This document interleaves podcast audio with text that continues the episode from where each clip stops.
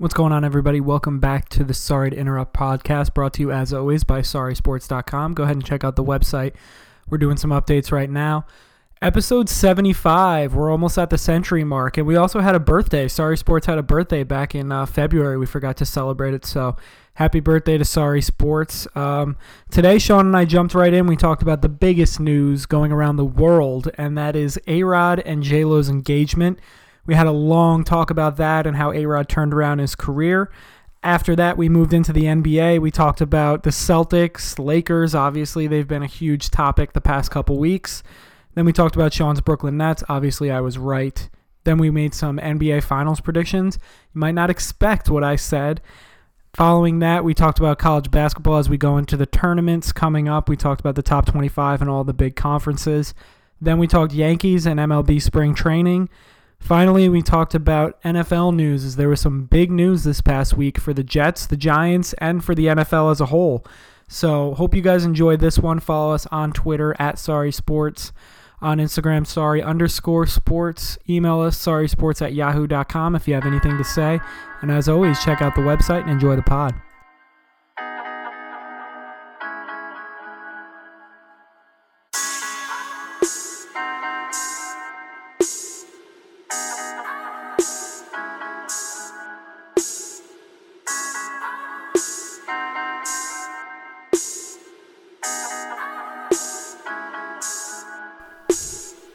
Up, everybody? Welcome back to the Sorry to Interrupt podcast. We're here for a Monday rundown. Uh, sorry we only got one out last week. There was a lot of news, um, but it was a busy week, and now we can kind of like go over everything now. So, Tom, what's going on, buddy? How are you? What's going on, man? How are you? Um, Selection Sunday yesterday. We're definitely gonna have to put something out for that coming up. Probably we'll probably release it tomorrow morning. Probably record it later tonight. We're gonna have a bracket um, going out there into the world, a sorry sports bracket that you and I are going to have to collaborate on. So that one should be an interesting argument between you and I. I'm looking forward to it because I think we're going to have some differences and opinions. Uh, well, I'm picking St. John's to win it all, so we probably should. Well, of course. Well, then, all right. Then you know what? How about this? You do your own bracket, I'll do my own. Okay. I'm not in. I'm not in agreement with that. They got to get through that first game first, bud.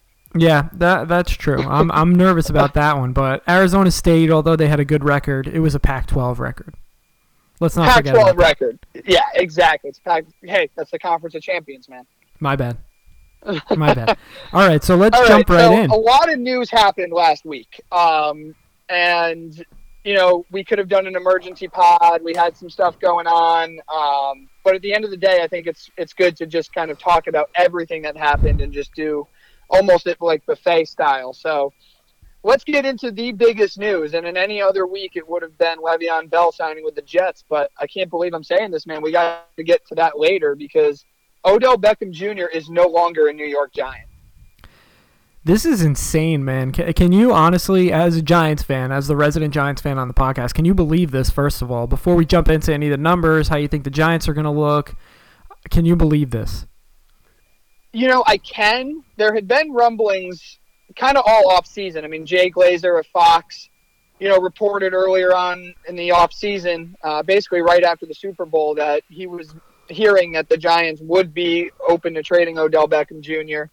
if the right trade offer came about. Um, you know, it seems like this has kind of been swirling for the last year. Um, I wouldn't say I'm shocked, but I would say I, I was surprised because they just signed him to the five-year, ninety million dollar extension last year. Yeah, and, and between and that and now, drafting Shake, you know, you, you think they're a win now team, and now it kind of, I mean, obviously you were already questioning the drafting of Shake. I mean, this must make you question it a thousand times more, right? Dude, I question everything about this regime right now. I mean, I don't, I don't think that they have a plan, and that is very troubling. You know, you like whether you're in tear down mode or win now mode. I mean, we've seen with some of our fran- franchises that we root for. I mean, most notably the Jets and Knicks. But hey, the Giants are not exempt from this, and we've even seen the Yankees try to do it a, co- a couple times. Are you rebuilding or are you Retooling. going to win? Yeah. Yeah. Or are you trying to win? Because, you know, you can say what you want about Odell Beckham Jr. He has his issues. He's a distraction. He's he does things that aren't always the best optic, but he's not Antonio Brown. He didn't pull any of that. All indications are he's a tremendous teammate and everybody loves him. you can't tell me that the Giants are a better team without Odell Beckham Jr. No, and, and, know, and the stats will back fans, it up. I mean, yeah, listening to Giant, listening to yeah. ESPN New York yesterday, I mean, Eli's completion percentage goes down like 10 percentage points when Eli when uh when Odell, Odell Beckham doesn't play. Their wins go down, and I mean their air yards go down. Everything, every positive stat that the Giants have to offer and that a quarterback goes by goes down when he, when Odell Beckham doesn't play. And I mean, the thing that you're gonna miss more than anything, I think, is the his patented play. Just the fact that Eli can throw a, a you know a 12 yard slant route and he can take it to the house like one out of well, every we saw that 10 in times. 2016 on that 11 and 5 team. I mean, that that was the first signs of Eli's decline and the offense being really poor. Uh, they went 11 and 5 that year because their defense and the fact that Odell Beckham Jr. did exactly what you just highlighted. I can remember that game against the Ravens, the game against the Eagles, the game against the Browns in Cleveland. He had a couple of those 12 yard completions and then running it another 60. So, you know, what I want to think about here, though, is, you know, some Giant fans who, let's just talk about the fact that he's gone and then we'll get into the trade. You know, some Giant fans are referencing the Jeremy Shockey trade and the Tiki Barber retirement it's not the same thing. All right, Jeremy Shockey was a cancer in the locker room. He was really bad for Eli Manning's career development, and the Giants recognized that and moved on. You know, Tiki Barber retiring, they, it was well documented that he didn't believe in Eli, and I don't think it was much of a surprise that once he retired and, and left, he, Eli had a lot more comfort being able to run the offense. You know, those guys obviously were singular talents. Yeah, and right after Tiki Barber, the Giants were great. But Odell Beckham Jr. is not one of those guys. He's a great teammate on all accounts. Yeah, he does things with the kicking net and some of the celebrations. You know me, man. I've always complained about the celebrations just simply because you're costing your team 15 yards on a kickoff. You can't do that. That actually does hurt the team. The other stuff doesn't hurt the team. Um, I understand his act is is not the best of optics, and I, I've gotten tired of it too. But let, us not sugarcoat this the Giants are not a better team with Odell Beckham off. And this is a major concern to me because last year I've said it on the pod. You know, everybody listening knows that I've said this, and, and you agreed with me, I believe. Last year at this time, before signing him to the extension, Cleveland held the number one and four picks in the draft. The Giants had the number two pick, and the Jets had moved up to three. You trade Odell Beckham for the number four pick straight up. What that allows you to do is draft your quarterback at two. So you know if you if you play, you know Fauci the predetermined outcome. The Cleveland Browns select Baker Mayfield one. The Giants take their quarterback at two. Maybe your baby boy Darnold's wearing Giants blue instead of Jets green. The Jets are definitely taking a quarterback at three, even if it's the third best quarterback in the draft because they moved up specifically to draft a quarterback. And then the Giants draft Saquon at four. And there you go. Now Odell's gone. You don't have to worry about paying him. You get your quarterback of the future. You get your star running back. And instead, they said, no, we're gonna we're gonna hold on to Odell and sign him, and then we're gonna draft Saquon. And it really made me believe, and I want to get your take on it too, bro. It really feeds into my conspiracy theory argument of last year, 2018, was an olive branch year to Eli. And John Mara, the owner of the Giants, stuck his fingers in and said to Gettleman and Shurmur upon their hiring, you guys can do whatever you want in year two, but every decision that you're going to make in this offseason, including the draft, free agency, and extending Odell, is going to be made to help Eli Manning win games. No, and, there, you have no argument here. And then, I mean, this really screws them over because not only do you obviously not have Odell Beckham, but you're paying, I think it's like $33 million to players that aren't on your team right now. It's disgraceful. It's, yeah. It's bad. It's really bad, man. It's it's yeah, no. There's no other terrible. way to put it.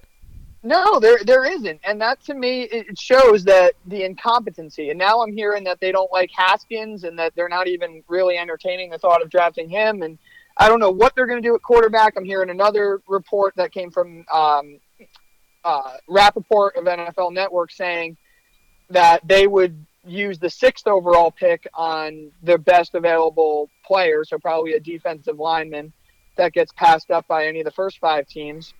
And then using the number 17 pick on a quarterback like Drew Lock or, or Daniel Jones. And I hate that because I don't I'm not a big fan of either of those guys. Lock I like more than Jones, but again, you're saying that you're going to use the 17th pick on a quarterback. Why not use the 6th?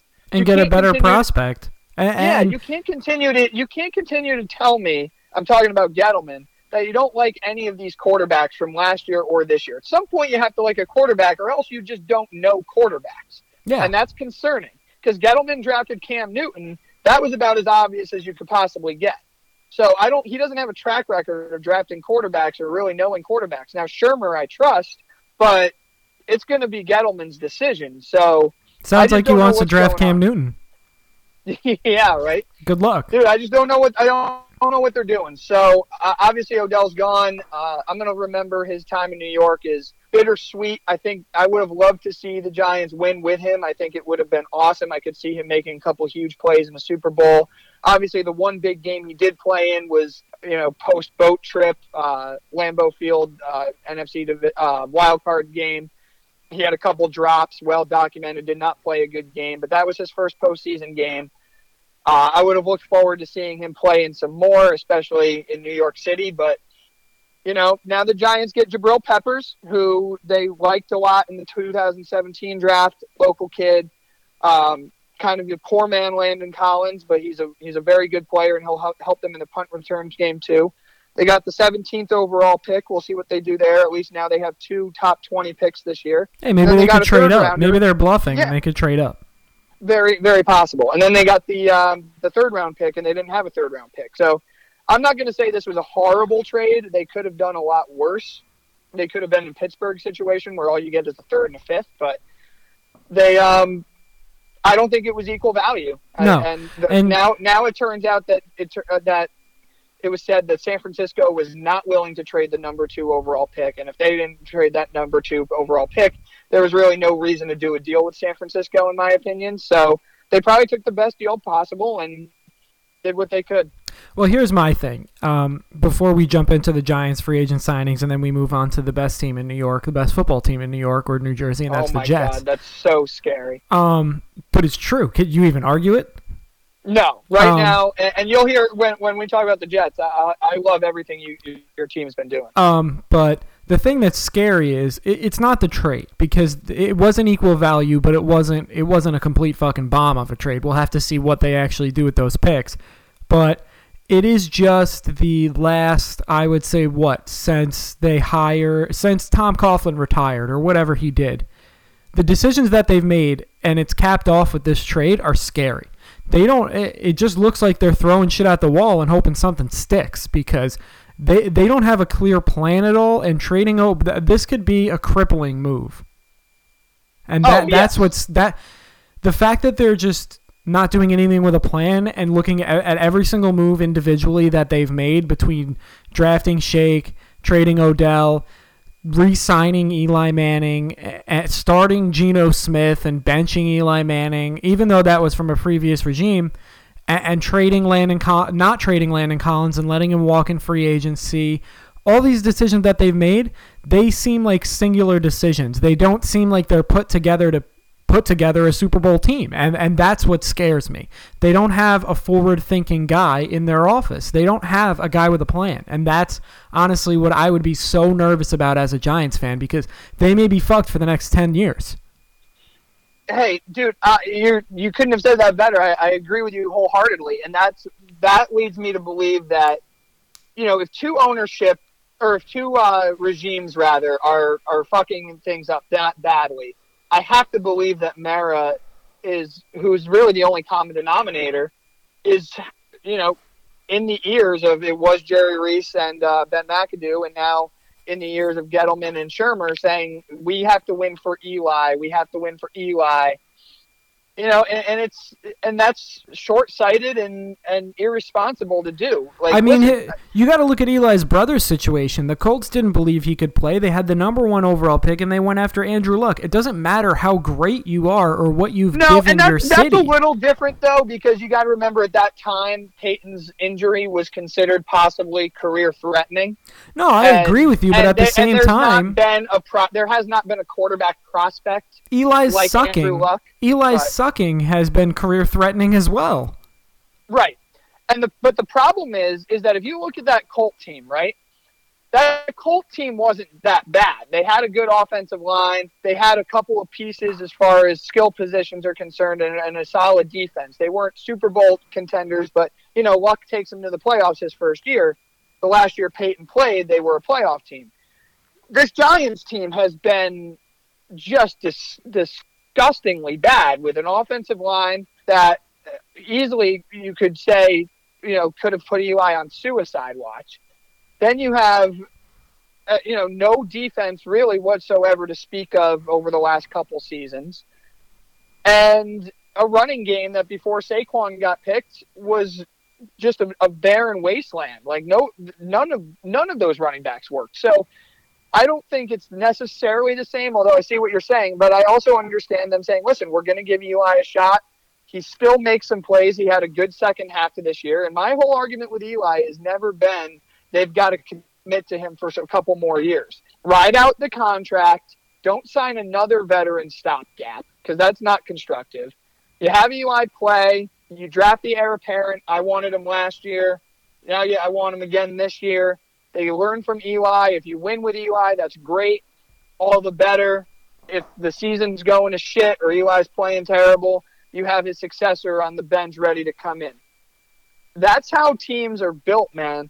That's how that's that's what you need to do to win. You can have all these great players. I mean, how much better could Jacksonville have been in 2017? They just were stuck with Blake Bortles. Like that's if you don't have a quarterback, you're not winning in this league. The Jets knew that. They moved up to take the quarterback. So, yes, I agree. Every decision has been poorly made, all for the short term with no long-term future plans in mind and it's scary as a Giant fan because I, I literally I everything I know from football about what they should what a team should do and what it shouldn't do. I mean, I'm I'm constantly proven wrong with with what Gettleman and, and Shurmur have been doing.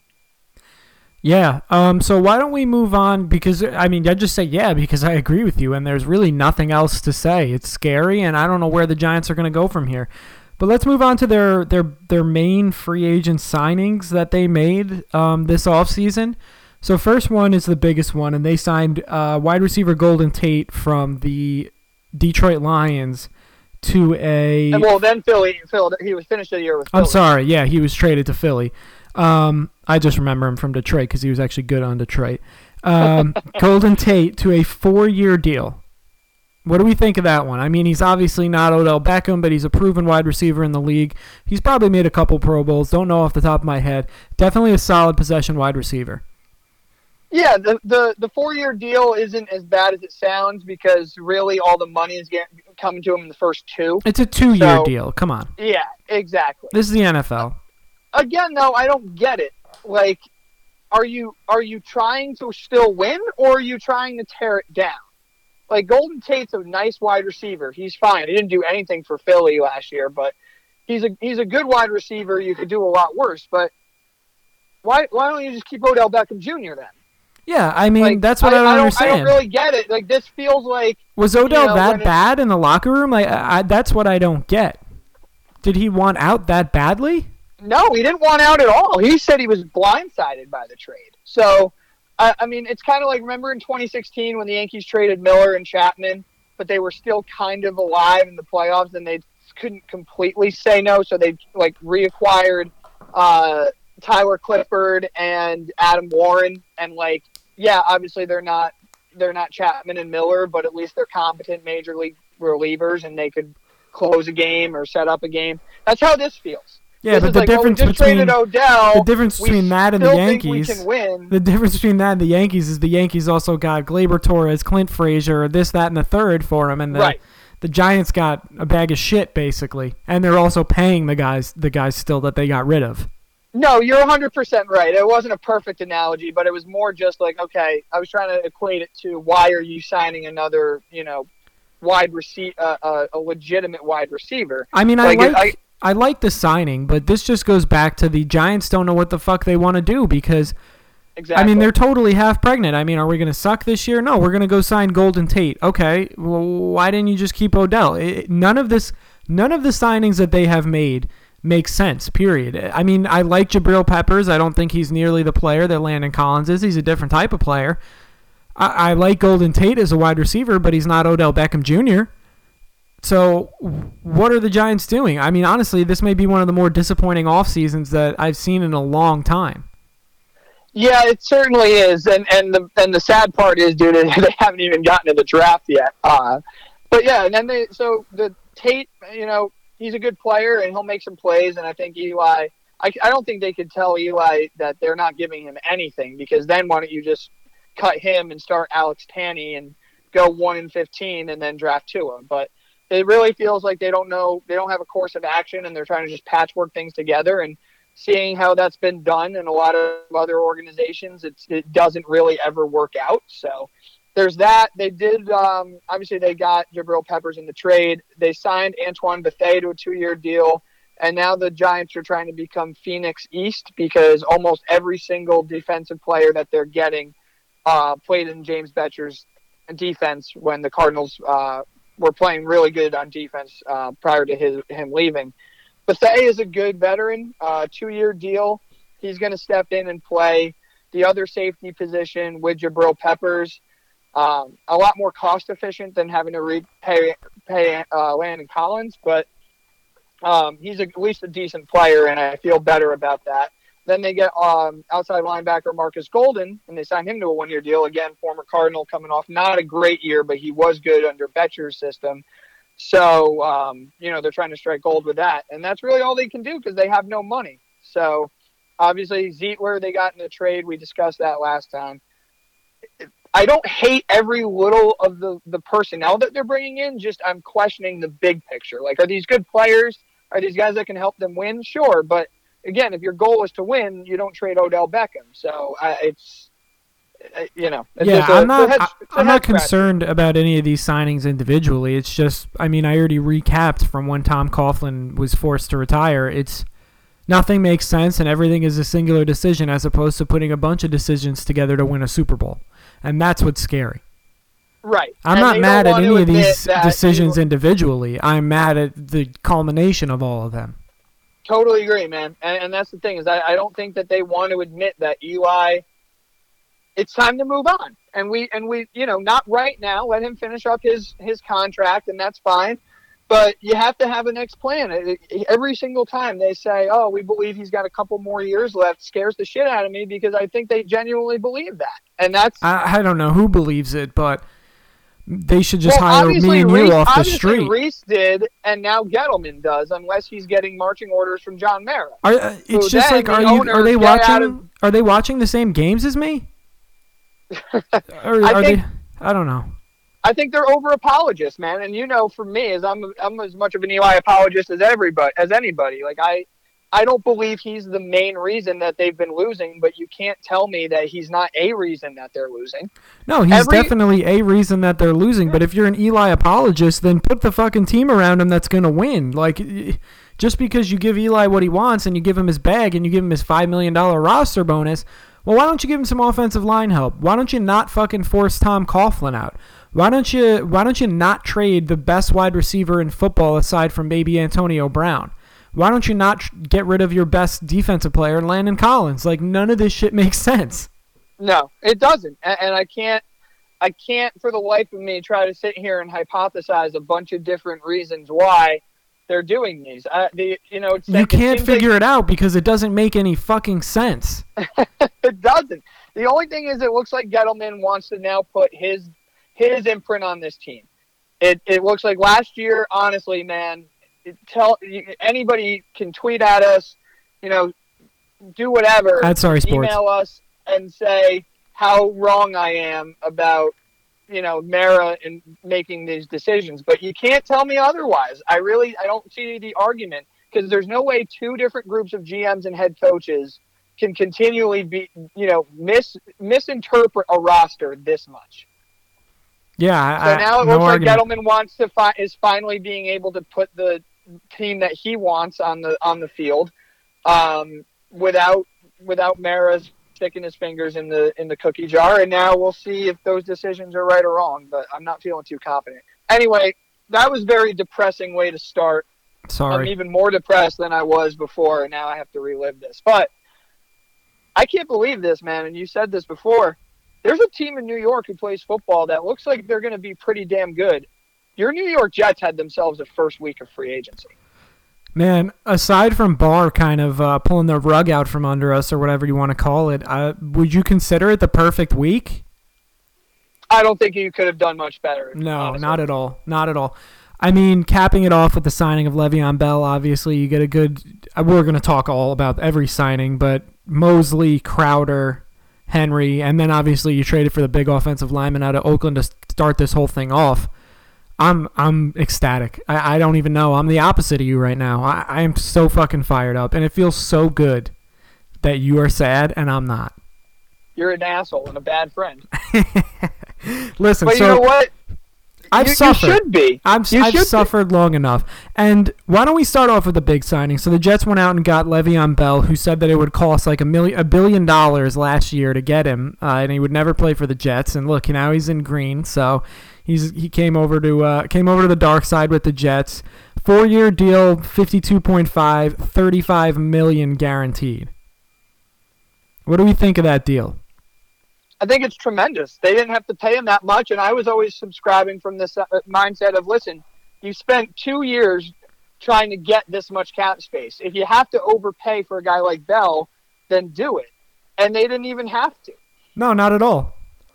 And most of those are in the first two years great, as great well. signing.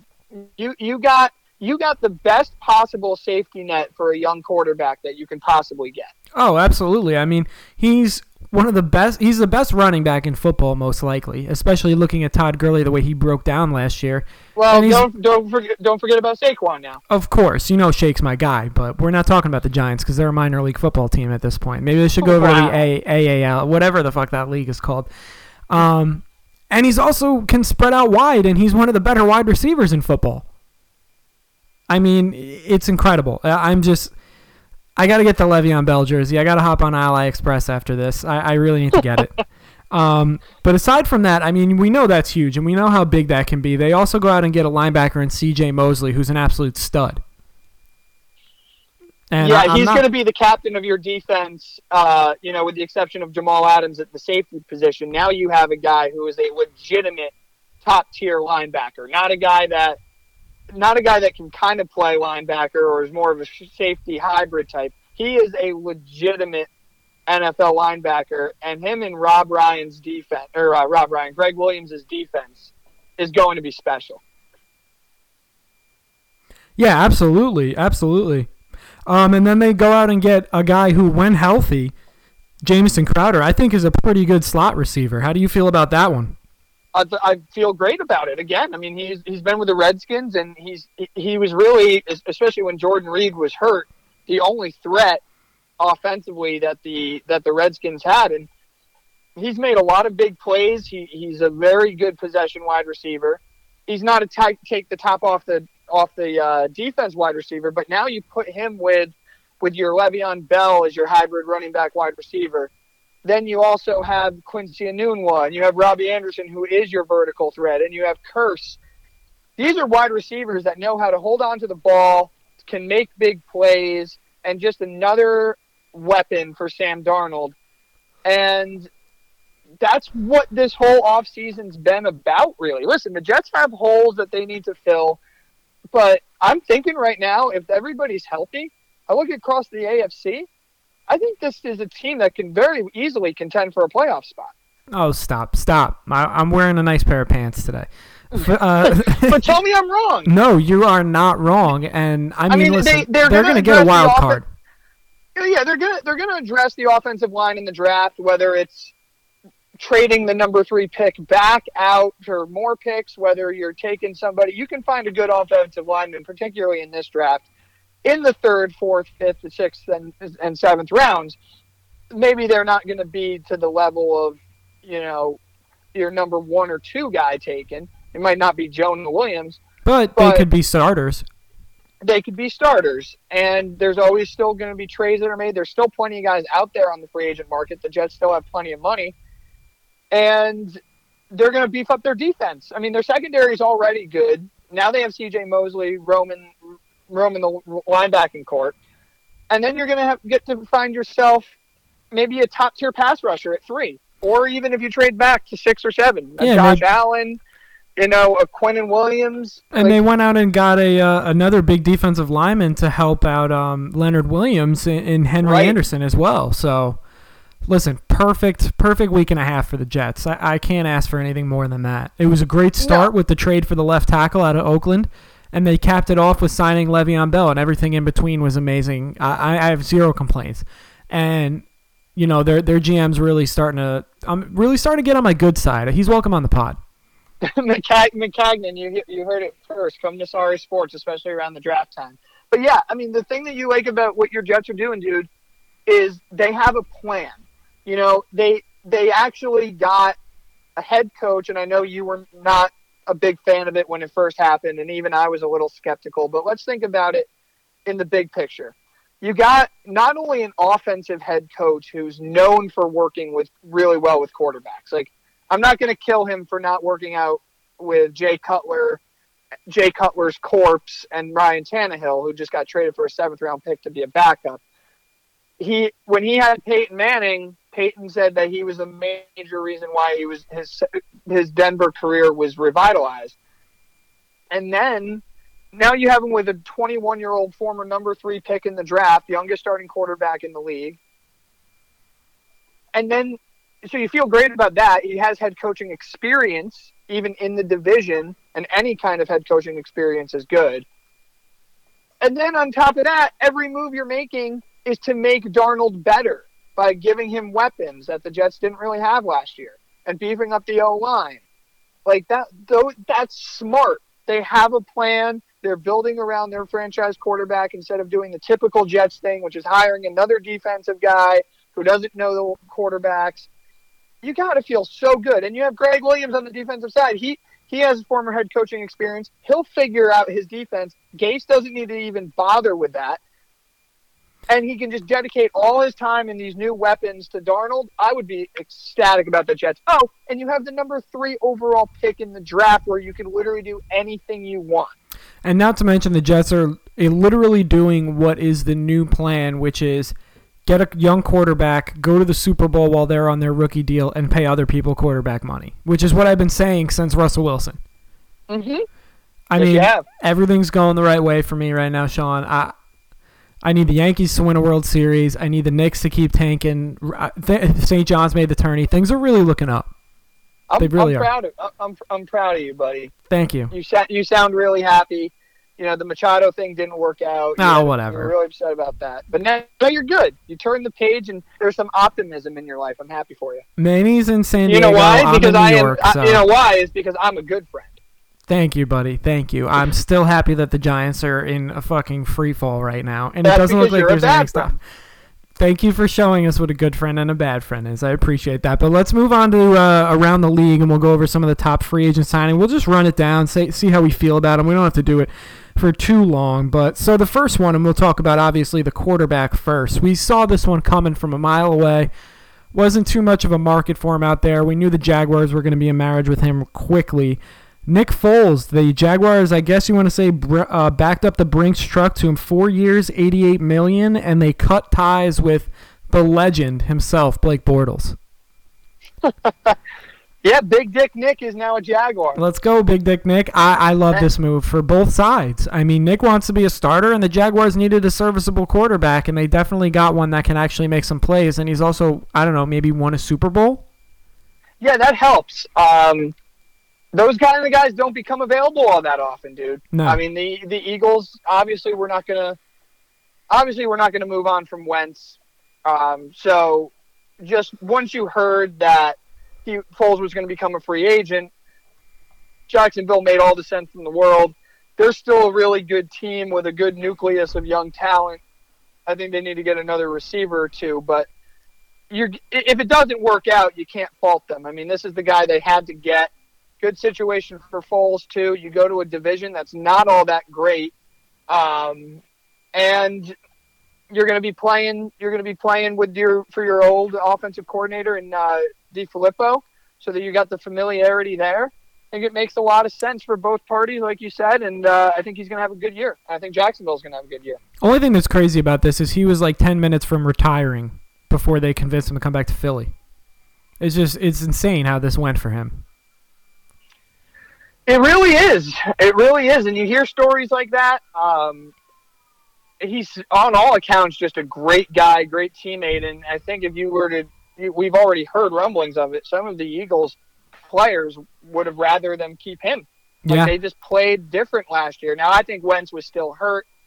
I don't think he really was feeling his best. And and but you're me- you're messing up the chemistry. And they if if they if uh, Alshon Jeffery doesn't drop that pass in the Superdome, you're talking about maybe another Eagle run to an NFC Championship or a Super Bowl again. Like he was playing so well from weeks 13 on to get them into the into the playoffs, and certainly wasn't his fault that they that they got eliminated. So great signing by Jacksonville and, and good move for him. All right, so let's move on to the couple more signings. So the Chiefs, the Chiefs went out. They cut Eric Berry loose, but they signed uh, the Honey Badger, and he went for three years, forty-two million. That's obviously Tyrann Mathieu, if you didn't know that. And they picked up former Jacksonville and Cleveland Brown Carlos Hyde, and 49er, I guess. That's right. And I forgot about that. good, uh, both good signings. I mean, obviously, I think I think Tyrann Mathieu is a, is a better player than Eric Berry, only because Eric Berry's hurt a lot, um, and he, we haven't seen him put together a sustained level of healthy success in, in a while now. Uh, obviously, his singular talent is is unquestionable, but Mathieu is one of the best safeties, if not the best safety in the game. So, so you get him, and then I think anytime you can expand upon a running game that they needed, they're going to have to take care of now, especially with Kareem Hunt being in Cleveland Kareem and also Hunt being being suspended eight and, games. and just you know they another running back doesn't hurt, and I could see Hyde. You know, he's not dynamic, he's not tremendous, but he's a good, solid running back, and he he'll probably play well for it. Solid between the tackles. I think Damien Williams is going to be their starter after exploding when Hyde went out. I mean, uh, when uh, Kareem Hunt went out, but he'll be a nice guy to, to run in there with the rotation. Uh, moving on to the next one. Well, what do you real quick? What do you think about the signing? Did you think that that was a good move, or should they have kept Eric Berry? Um, I think that they uh, Eric Berry's coming off an Achilles, and that's a tough injury to come back from. Not to mention he did uh, he beat cancer, and he was he was honestly looking really good to start the year, and that torn Achilles was tough for him. But I think it was a great signing. I think Mathieu, honest, uh, all things aside, is just a better player at this point in his career. Yeah, I agree. Um, but moving on to the next one, another safety signed Eric Weddle, two years, twelve point five million dollar deal, and the Rams went also ahead and re-signed Dante Fowler. Both huge moves for me. I think Fowler, obviously, he was what a top ten pick a couple years ago. I think he can be a really good pass rusher, especially with Aaron Donald there. And Nice. um, thank you, thank you. And I really like Eric Berry. I, I think he's a great safety, and I think the Eric uh, Weddle. Sorry, Er- Eric Weddle, and I think the you know me with names, and I think. Well, we did just talk about Eric Berry. I can't really shit on yeah, give me a little credit there. Give me give me a little pump the brakes on that, and um, I think that I think that the Ravens should have never let him go. Honestly, I don't either. That was questionable to me. I mean, although when we move on down the line and we see who they did end up signing, I think that that's pretty much what they had envisioned. And then, you know, Weddle became a casualty there. But he lands in a great place. You know, that, that Wade Phillips defense in, in LA is, is a great defense. And like you said about Fowler Jr., you know, he was kind of a bust and they traded for him and he had a pretty good postseason run there for, for the Rams. So I think that they're just going to continue to have that really solid defense and that terrorizing pass rush, even though I don't believe that they'll retain Ndamukong Suh. They still have Donald and they still have um, and they still have Fowler now. So I think they're in good shape. next up is your Oakland Raiders signing signing the tackle Trent Brown to a record-setting sixty-six million dollar deal. I said yes, I did. Your Oakland slash Las Vegas Raiders. How do you feel about that? My Oakland Las Vegas Raiders? Yes, yours. You were you were back on the Jon Gruden train. I don't know if you No, remember. No, I was just I, I was just saying like maybe maybe we got to give him a little bit of a break. I mean, he he got Antonio Brown for a third and a fifth after trading Amari Cooper and getting a first. You know, like maybe he wanted to put his footprint on that team and just say, you know what, I'm I'm coming in and I'm going to do everything and we're going to get rid of these guys and these guys. Listen, Tr- Trent Brown, what, we, what he did in New England, I mean, he was a force and, and major reason why Brady was hardly ever touched. Um, Derek Carr needs a lot of protection. So he's been hurt. He's been battered. He has not had a good offensive line. And Trent Brown's going to stabilize that. At least they believe so. So, hey, listen, seeing how the Giants had to overpay for Solder last year, that left tackle position is incredibly important. And they might have having to given him a little bit more than they wanted to, but that's a top. That's one of the top four positions on the field, and um, he's been very good in New England. So I expect him to be good in Oakland. So the Jets just signed a left guard out of Minnesota, Tom Compton. Um, just wanted to give a little breaking news on the pod. So There they are go. they are beefing up that offensive line. I, again, can't be mad. Cannot be mad about no, that. you cannot. Nope. All right, so let's move on to the next deal. This one might hurt your heart. Landon Collins going to the Redskins for a six-year, eighty-four million dollar deal, forty-five milli guaranteed. So they really dropped the bag on him.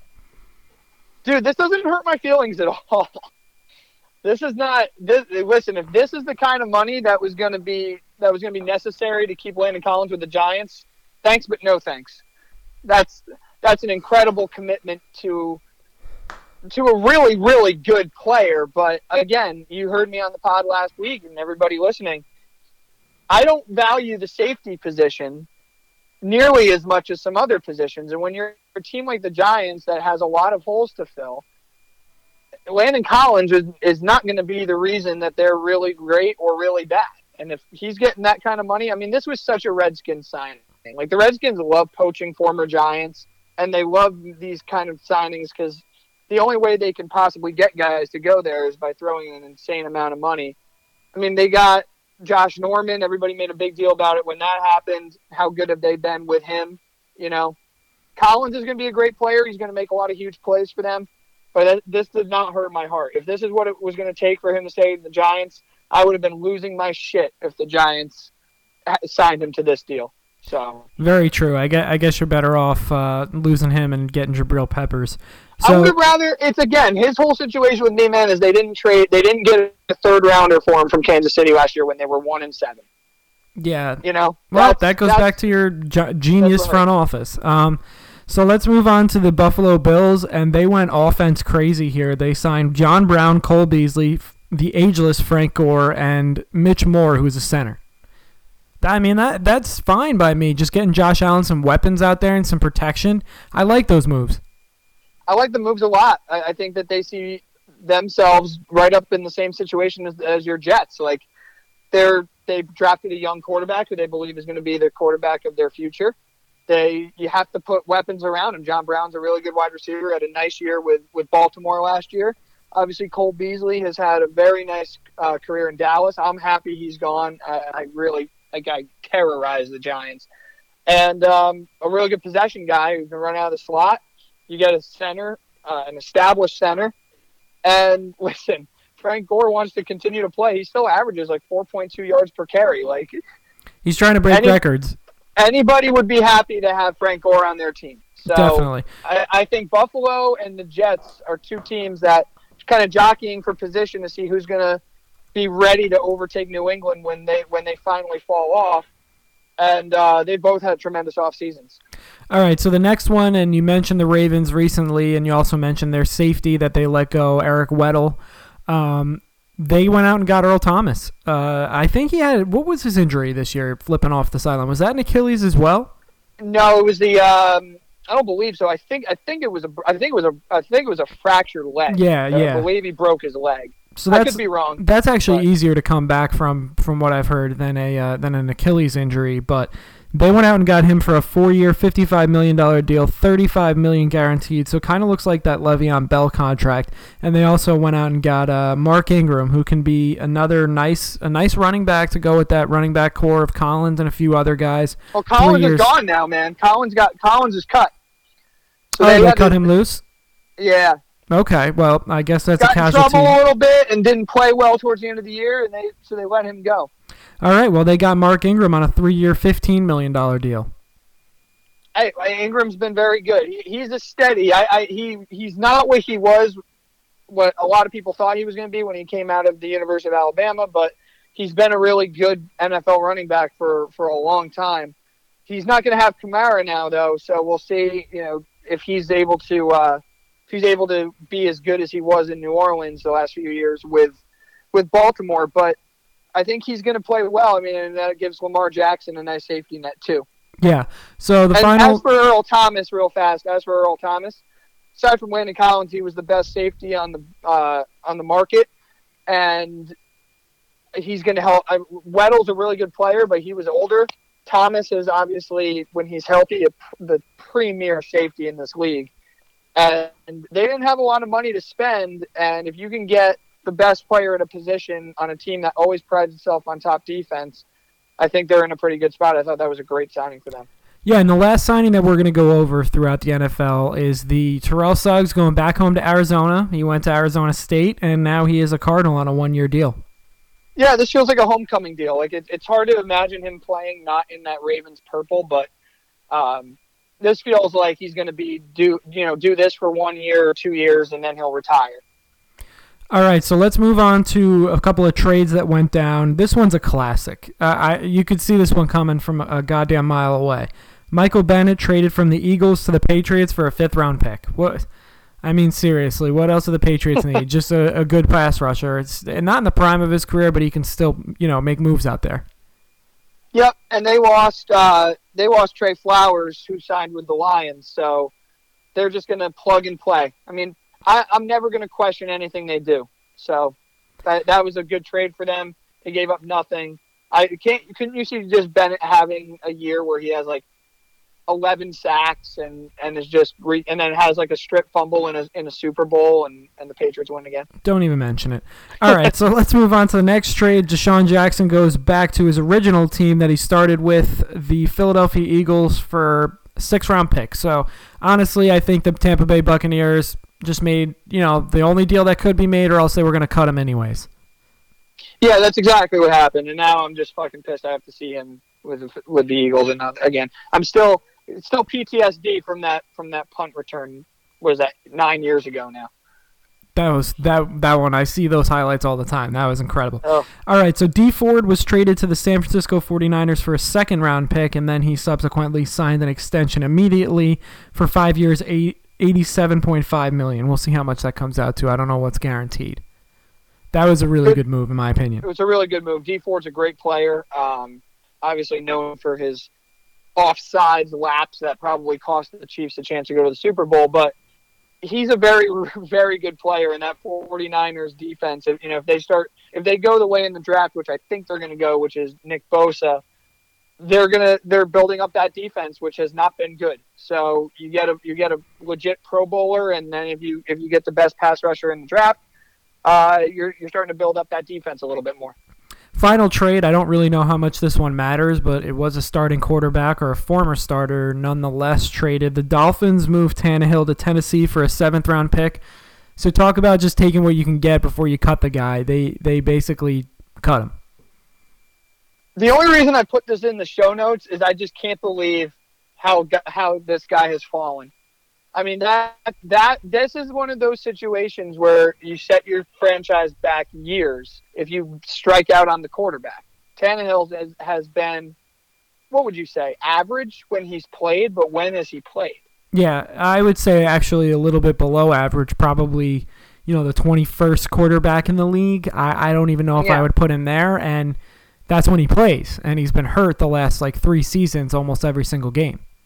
Right. So then you have the Titans who want a better safety net for Mariota than Blaine Gabbert, so they get a guy that they think is obviously better. Another trade I didn't put in here, but just to keep the quarterback carousel going, Case Keenum got traded uh, from the Broncos, which you knew was going to happen once they got Flacco, um, to the Washington Redskins because they don't have like Alex Smith is ever going to play again, and they don't have another quarterback. So um, you know the Redskins doing classic Redskins things like Case Keenum, like wow. And then did you Teddy Bridgewater decided to stay with New Orleans? That was very interesting. Yeah, um, that was so kind of court, a back and forth because he was going to go to Miami. It looked like it was all but just signed. Right, and then he decided he wanted to stay and be a backup. So uh, maybe Sean Payne's sticking around.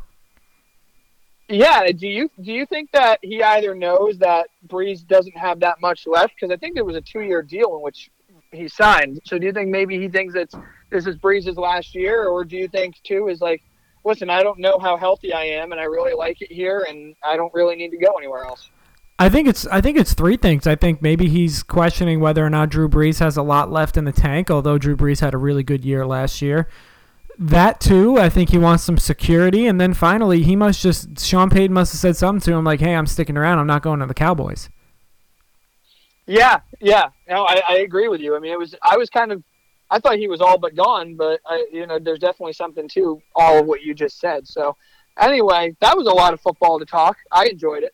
Even oh man, of course I enjoyed it talking about the Jets in a positive note for the first time in a long time. Let's move on to some NBA now. They're actually playing that sport.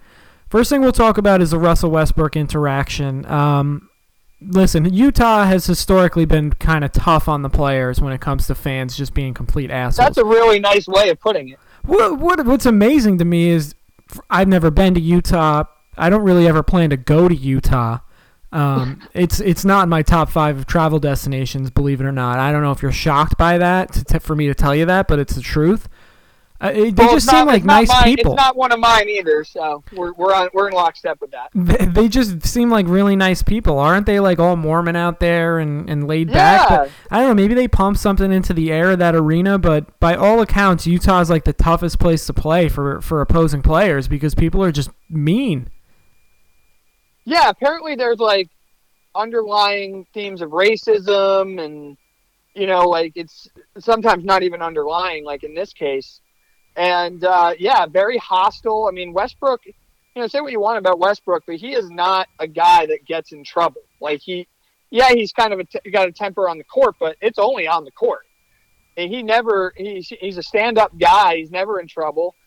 And the only times that he's had any run in with a fan was literally both in Utah, last year's postseason and then last week. Yeah, and listen, I'm sure the fans said something heinous I, I, am going to say wrong on both sides. Westbrook's got to keep his cool there and just tell security to get them the fuck out of there because you can't really be saying on camera with all these people around or in general that you're going to beat the shit out of somebody and their wife. I mean, that's pretty bad.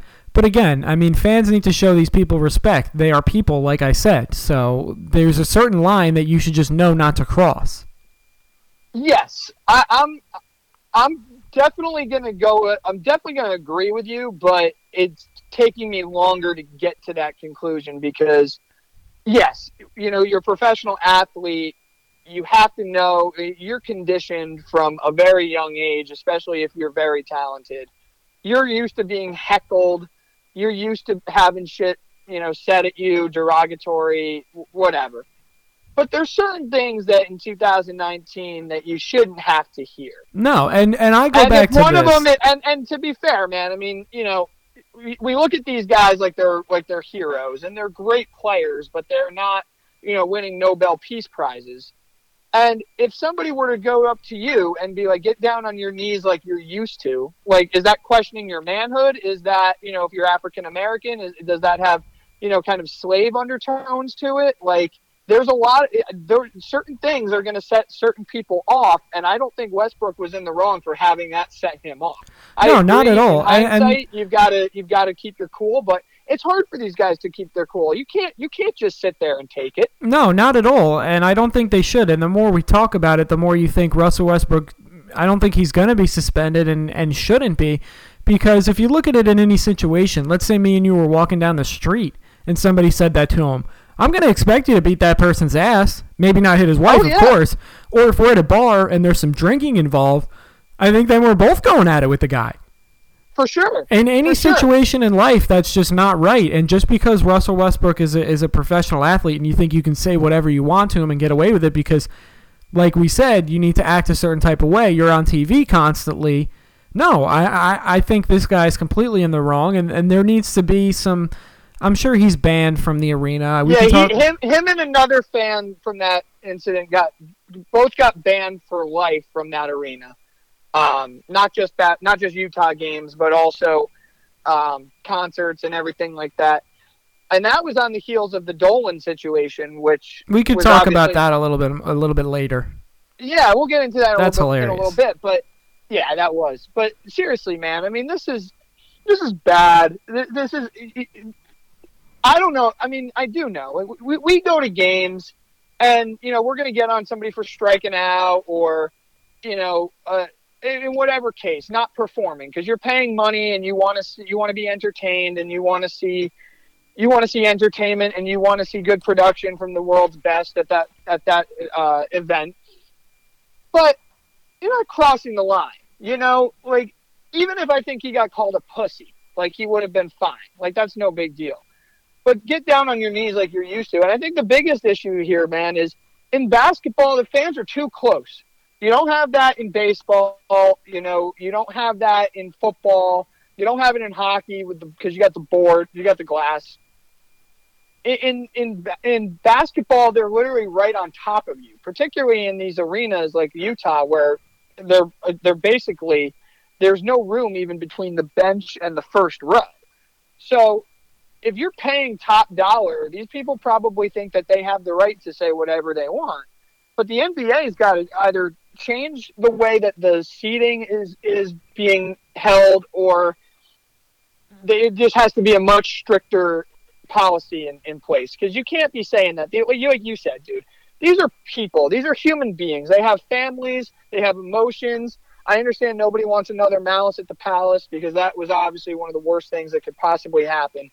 But that that was another incident. You know, fans are too close to the bench, and players are going to hear something that's going to set them over the edge. And if you have, I actually give Westbrook credit for not jumping into the stands. I know I shouldn't be saying that, but that's you're you're heightened emotionally because you're playing a very intense game and then you get told something like that. So I'm glad the fan was, was banned. I wanted to get kind of your input on what you thought about the whole thing because it, it, was a it was a pretty it was a pretty big deal and, and understandably so.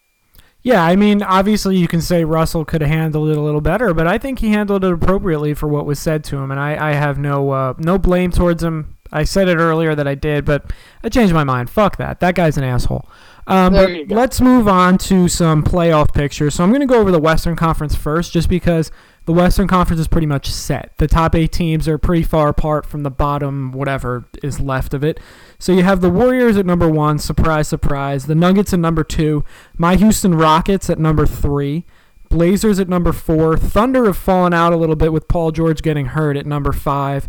Spurs at six. Jazz at seven. And then the Clippers, who are probably the biggest surprise this year, at number eight.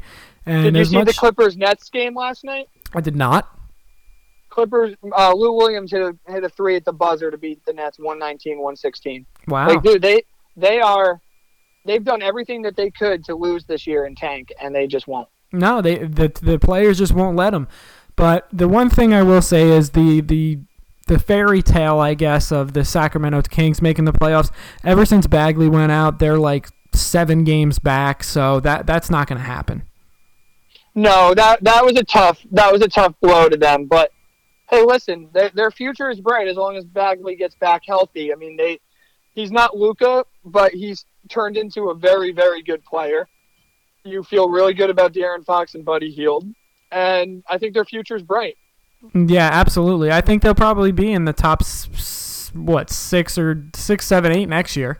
Yeah, they're a playoff team next year as long as they're healthy, I believe. Yeah, so let's run down the Eastern Conference because things are things are a little bit closer there towards the bottom. The Bucks at 52 and fucking 18 are obviously number one. That's that's a good team got, right got there. Beat, got beat by Philly last night, though. Yes, they did. But hey, it's one game. It's the regular season. Yeah. Next up, we got the Toronto Raptors, then Philly, then the Pacers, who are hanging around. And we thought they were going to start to free fall, especially when Oladipo went out. We were trying to figure out when this was going to end. But hey, they're still sitting there at number four. The Celtics should be nervous if they're the five, they're the four-five matchup because the Celtics are sitting at number five right now but they're only one game behind the uh, the Pacers. Next up, we got the Pistons. Blake Griffin's probably having his best statistical season of his career.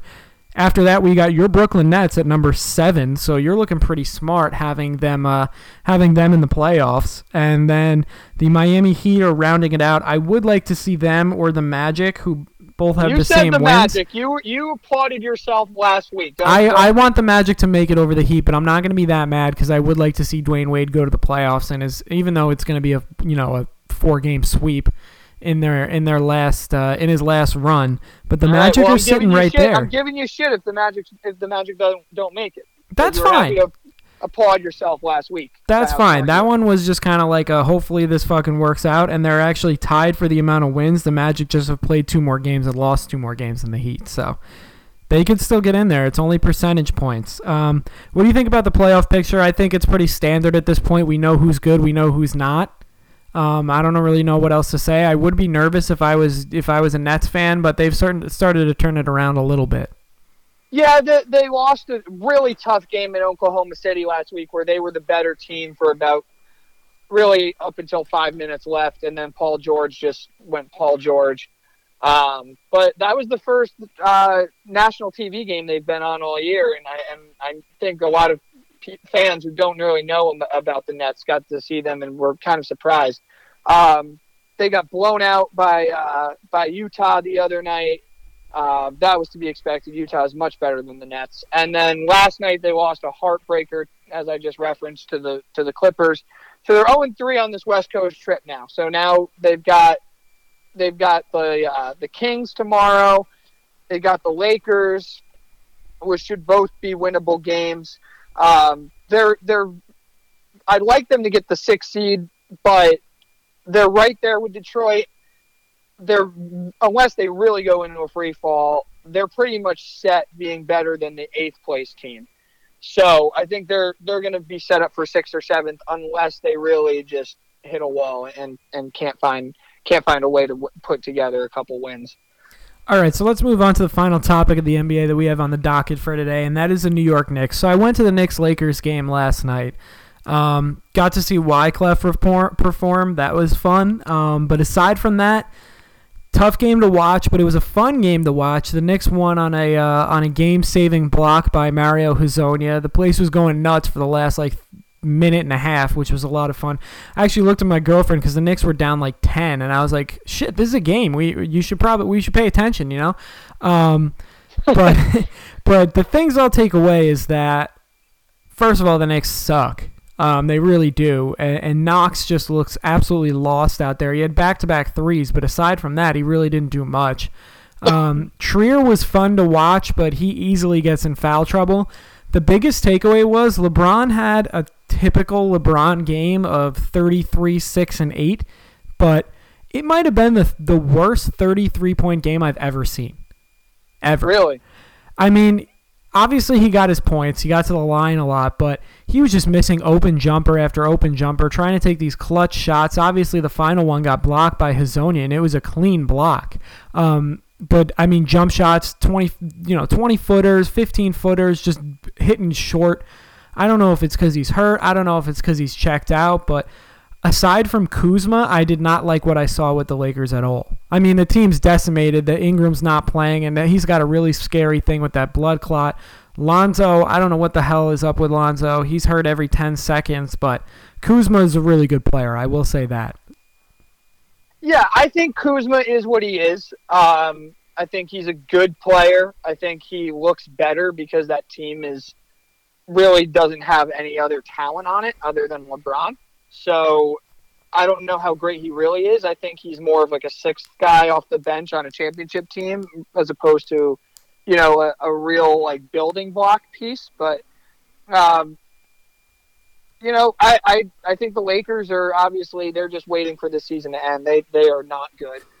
And then the the Knicks, like, so what are you seeing? Obviously, this roster could be totally different, and if you if you get what you want, then it will be in a couple months. But what are you seeing from some of the young kids? Like you referenced how they played yesterday. Do you Um, think Knox? Are you still high on Knox? Or are you still high? Obviously, Mitchell Robinson. I'm worried. I'm, I'm Mitchell Robinson. uh, I think is going to be here to stay. He's he's bouncy. He can block a lot of shots. Good for a couple dunks, and he's not the worst shooter in the world. He shoots good free throws. I like Trier a lot better than I like Knox, and that's obviously taking into account everything. Trier was an undrafted free agent. Knox was what the eighth overall pick or whatever they got him at. And Trier Yeah. just looks like the better player right now. He looks like he knows who he is. Knox just looks lost out there. He doesn't look like he knows what he's doing. Trier knows when he comes off the bench, he's instant offense. He's going to handle the ball. He's going to cross guys up.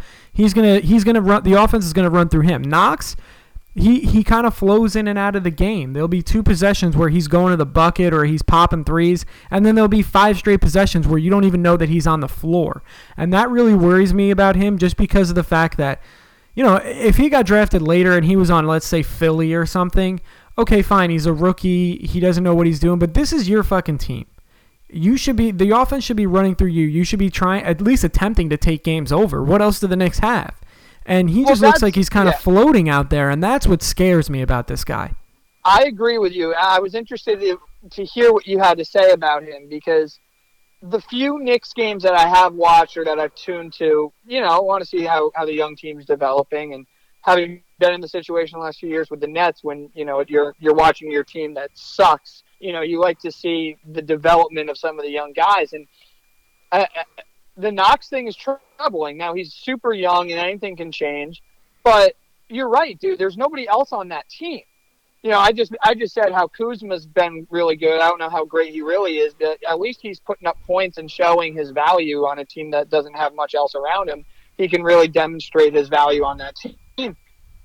Kevin Knox is not doing that, and yeah, Alonzo Trier, really nice player, undrafted free agent though. Like probably not from a skill set, and same with Mitchell Robinson being a second rounder. I mean, you see Dotson, he's he's good.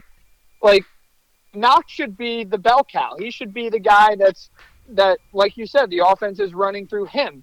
Um, the fact that it's not, and that he's not aggressive enough, or doesn't seem like he's really confident in, in his abilities, is, is something that you don't feel too good about. What do you think about Dennis Smith Jr.? Well, he didn't play, so I don't know. Okay. Um, I- I- have you I'm liked what fine. you've seen from him, or I, no? I mean, I like his explosiveness. I, I don't really. I, he makes a lot of bad decisions. I don't really see him as a true point guard. I'm just honestly, I'm just happy that this team has a three-game lead on Phoenix for the worst record in the league. You'll be fine. And really, you just need to be one of the worst three because you all have the same amount of, of percentage chances. God, uh, just watching Zion, and obviously we're going to talk about that in our pod that'll be up tomorrow. I want him so bad, so bad. Oh, he's he's amazing. What he did in the ACC. Are you starting to come a little bit closer to the side of I wouldn't trade him for Anthony Davis after watching him? No, see, you're getting this whole conversation wrong. I I I would I would absolutely not trade him for Anthony Davis. I was using your argument against you because you said Anthony Davis is the top one player. Well, I guess And I'm you don't starting to sour on one, that. I you don't don't know. trade top one players for anybody. I, I I don't think Anthony Davis is a top one player. I think Zion is. So yeah, I, I was I was in agreement with you. I was just playing devil's advocate because I got you caught in one of your arguments that you lost. Well, was I have to say this. I have to say this. Fuck your devil's advocate. Let's move on to some Yankees spring training. Because, I mean, we don't really need to talk about any of the other teams before we do Oh, our. real quick though, what do you think of Dolan? Oh, oh my God, Jesus Christ Almighty! First of all, I was telling everybody that I was the only reason why I'm not trying to go hunt Dolan down and say the same shit to him because I thought it would have been really good for the brand if I got banned from the Garden. Is, I agree. Is the fact that there's a hope for Zion and I kind of want to go see him play in person and I don't want to have to go all the way to Brooklyn to see him play. That was the only reason why I didn't say anything. But I just thought that was an absolute joke. He's not welcome on the pod. The guy's a complete fucking asshole and I I don't know what else to say. I mean, Daddy gave him the team. I I don't know what else to say. Maybe he's a good businessman in other aspects. He's got that whole thing out there with the forum and just just sell the fucking team. Keep the garden. Make the acoustics better so that when when you and your jazz band and Billy Joel and whoever else come to play, it sounds better. Fine. You're not a basketball fan. You're banning somebody for politely saying something to you. You're a fucking public figure. It's not like what happened to Russell Westbrook happened to you. And you tell him to enjoy the games, to enjoy watching the games on TV. You know what? Fuck you. Fine. I'll save my money and I'll spend it somewhere else and I'll watch them on MSG. That that's fine. That comes with my cable package. It just it makes me sick. And the only reason why I didn't get banned was because fucking Zion might be on this team and maybe I'll want to go see him in person. No, and I, I appreciate you having that restraint. That's very uh that's very noble of you. Did you see the interview he did on the Michael Kay show? I saw a little bit of it, and to be honest, I think that we should have a psychiatrist evaluate it because I, he might just be fucking crazy. Well, yeah, what I took from that is He's not fit to own the team. he's, he's not he's not selling the team. Um, he called Bill Simmons a liar, which is you know, I don't think there's anybody in NBA circles who's more respected than than Simmons than you know owning the ringer. I don't think he's going to make a reckless comment about something like that. No, we really know it's true. It. We know it's true. And he's then- not going to go on record saying this shit unless he has some validation behind it. Right, and all and all that was said was, listen, if somebody gives him a really great offer, Five billion dollars. like yeah, like six billion dollars, seven billion dollars, because I think the Knicks are worth five. So Dolan said anyway, somebody could offer him ten, and he's not selling it. Oh, So that's- stop it! Stop That's what it. he said. That's what he said. I, I think he's totally wrong, and he's just trying to make a stand. You know, then he was talking about the whole Phil Jackson thing and how that was a disaster, and he definitely knows how to play victim. Like, remember when he went on after the Oakley thing? Like, he, he said he was abused. He was saying that this guy was banned because he tracked him down, and it was, you know, stalkerish, for lack of a better term. Uh, you know, that guy came to my building and made a point to chase me down. Michael Kay did a good job asking the questions on the interview. They all but did. I, I think that you know we got to we got to remember that 98.7 is the home of the Rangers and uh, and Knicks. So a lot of people, you know, when Dolan, who doesn't do a lot of public interviews, goes on that station, and you know, we're both fans of the show, but I'm like, listen, I don't. I'm sure they're going to ask him layups, or it's going to be scripted and and and rehearsed, and you know what's off limits and what's not. And they really went after him. All of them did. And I think for a lot of different topics, and, and including, you know, what sparked everything, which was that altercation on Sunday of last week. And uh, I thought they did a good job answering, and, and it really, like you said, you need to get a you need to get a psychologist to come in and and, and uh, diagnose this guy because he really he really sounded delusional. And then he said, you know, yeah, no, we're we're we're getting we're we're, we're getting free agents, and I, he said it with a lot of conviction that made me seem like obviously he can't tamper, but he knows that he's getting at least one of Durant or Kyrie. But then again, he really could just totally be blowing smoke out of his ass. I don't think he's a guy that's built up enough credibility. No, not at all. So that's that's what has me worried. Is I mean, it's exciting that he says we're getting free agents, but who knows? He could just be talking out of his ass and whatever. So, just all in all, just an absolute clown show. Um, just glad I didn't get banned. I guess. Yeah, good job by you. Thank you, thank you. But let's move on to a team that's actually going to be hopefully good this year, and that's the Yankees. We'll talk a little spring training before we leave you guys to our next pod, which is going to be the March Madness pod. Um, so the Yankees, let's let's start talking about them here. First thing, and this is probably the most important thing, Severino is going to be out until May, and that is at the earliest with the shoulder information. Yep. So uh, obviously, what they're what they're saying with him is that it's inflammation, but they got to start him back from square one with his throwing program. So it's as if he's just going to get to spring training. His two weeks um, of treatment concludes uh, tomorrow. So then they're going to start him back up with baby steps, and obviously they're going to have to build him all the way up to the point where he's throwing 100 pitches, and that's if everything goes well. So you're looking at you know, maybe early mid May. Um, if, if they really want to be conservative, which would be good, that means they're playing well. Um, maybe around Memorial Day. They um, Not good, not good. no, it's not good. And they, you know, they apparently Jon Heyman reported that they've offered Gio Gonzalez a contract. Uh, terms have not been identified, and it sounds like that it's not a, a, a it's kind of a low ball contract, for lack of a better term, and Gio is not super crazy about it. But it shows that at least they're looking into other veteran options because right now you're looking at a starting five of Paxton, uh, Tanaka, Happ, and then two of the three of Cessa, Loaisiga, and Germán. That doesn't do Looks it like for me. No, a- and you got to just hope. I mean, they come out of the gate, they play very inferior competition. Their first two series are against the Orioles and Tigers, who are both expected to be bad. They're going to score a lot of runs. I don't know if you've been paying attention to the scores from the last couple of days, and I know it's spring training and a lot of it's minor leaguers, and who cares? But dude, this offense right now is absolutely un- unbelievable, and I think they plan on that being. They're going to, you know, beat up on bad pitching, and they'll win games that way. But make no mistake about it, if this team is not this team is not winning a World Series if Luis Severino is out. Like he is he is the ace. He is one of the top three starting pitchers in the American League when he is healthy. And I don't think I'm being hyperbolic in saying that. So there is absolutely cause for concern. The Yankees also, you know, sometimes they're not the most responsible with this. I mean, they're not the Mets, thank God. But remember last year, Judge threw oh broken wrist. Oh, he's only going to miss three weeks. He missed eight. You know, I think back to the Teixeira injury when he fouled the ball off his off his shin, and they just said, "Oh no, it's a really bad bruise. It's a really bad bruise."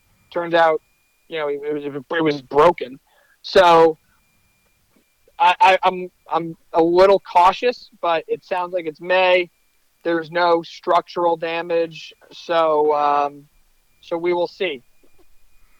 Yeah, man. So let's move on to the next thing. That is, that is depressing stuff. But listen, I, with these injuries, especially with the Yankees, I'm looking mid-May.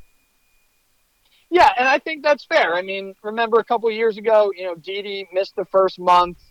Uh, there have been cases where very important players on the Yankees have missed the first little bit of a season and have come back. Um, and like I said, I think mid-May would be ideal because that means that they're probably winning and they don't need to rush him back. Yeah, yeah, absolutely. Uh, so, what do you think about Gio Gonzalez? I mean, I think he'd be he'd be better than any of the three guys that you mentioned after Happ. Ooh, I, I don't really know about that, man. I think he's I, I, I like her. I mean, based off track record, yes. Um, I like Loaisiga and Germán a lot. Um, as far as stuff is concerned, I think they're. I know. I agree with stuff. you. I, I like their stuff better, but just starting and having a guy that's been there before—that's the only reason why I say. Yeah. I think he's okay. Then yeah, I would probably say you feel a little bit better about him there. Um, you know, you you know what you're going to get from him, and it, and he's pretty average. You know, he's not great. He's not, not bad. He's pretty much in, in between. I would call him probably a poor man's J Happ. Like he's consistent, but he's not as good as Happ's consistency is. Um, I still am looking at Keuchel, and I don't think that you know they have not been tied to him in any way. But the the thing about Keuchel is is okay, you might have to overpay for him. Maybe you don't need him per se, but you have a lot of health question marks. I mean, CC starting this season on the injured list. Um, he's only going to miss a couple starts, and then he's got his suspension. Um, but again, you're relying on guys like CC, you're relying on guys like Tanaka and Paxton who have hmm. not put together full seasons, and now this Severino thing. I don't think it's it's I don't think it's too much. Listen, if you have if you have Keuchel who stabilizes things and pitches like a good number two or three starter, I think that you're in a much better position. And and too much we've seen it so many times, dude. You can't have too much pitching and you can't have too much good pitching.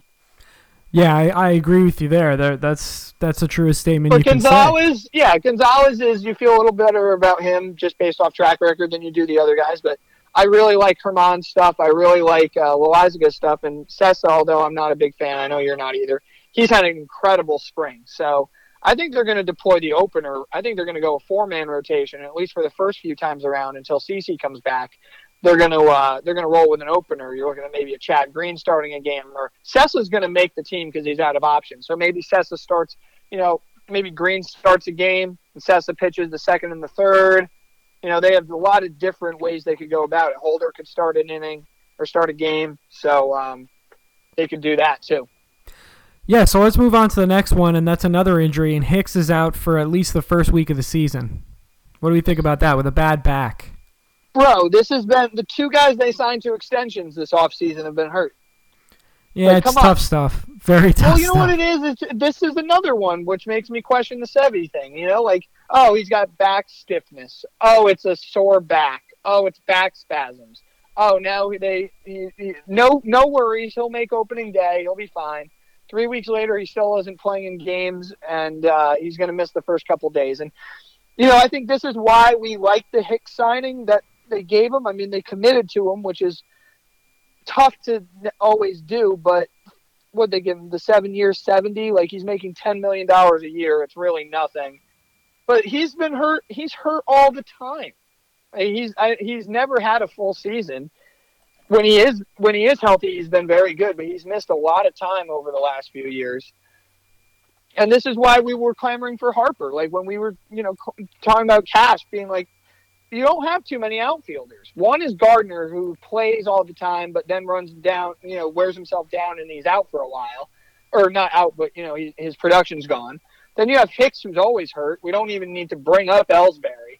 we know who did arrive at Yankee camp today. Great. And then, um, you know, Stanton, they obviously don't want being the pri- a primary outfielder. And then you've got Judge. So I, I, didn't really ever understand we have too many outfielders. Your outfield is a lot of question marks there. So, and now Florial, uh, the Yankee top position prospect who's having a hell of a spring, he has a fractured wrist. So he's going to miss most of the year. And that's going to delay his Development. his uh, big league time for a while.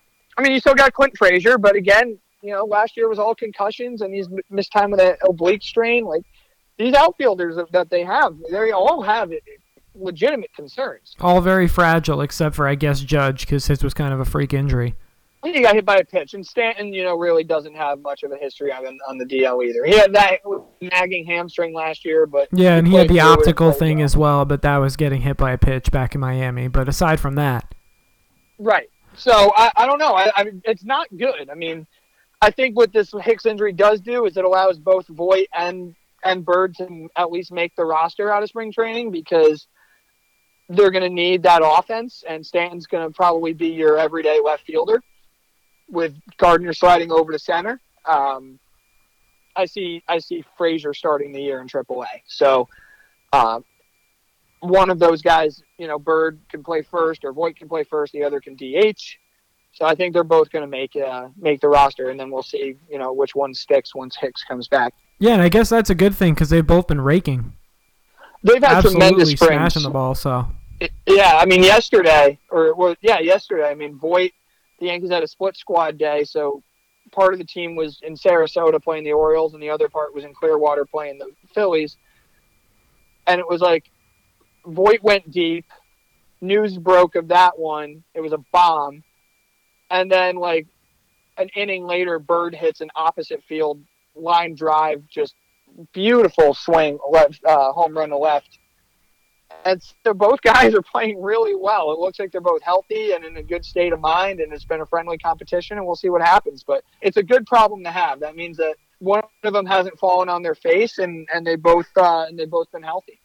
yeah, finally a good problem to have. But that that pretty much wraps this one up. So we'll be back with our uh, March Madness pod, which I'm really excited about. St. John's winning the championship, so. Oh my God, no. But yeah, that one pretty much wrapped this one, this uh, that pot up. So hope you guys enjoyed, and um, I guess go St. John's. Go St. John's, I guess. Take care, guys.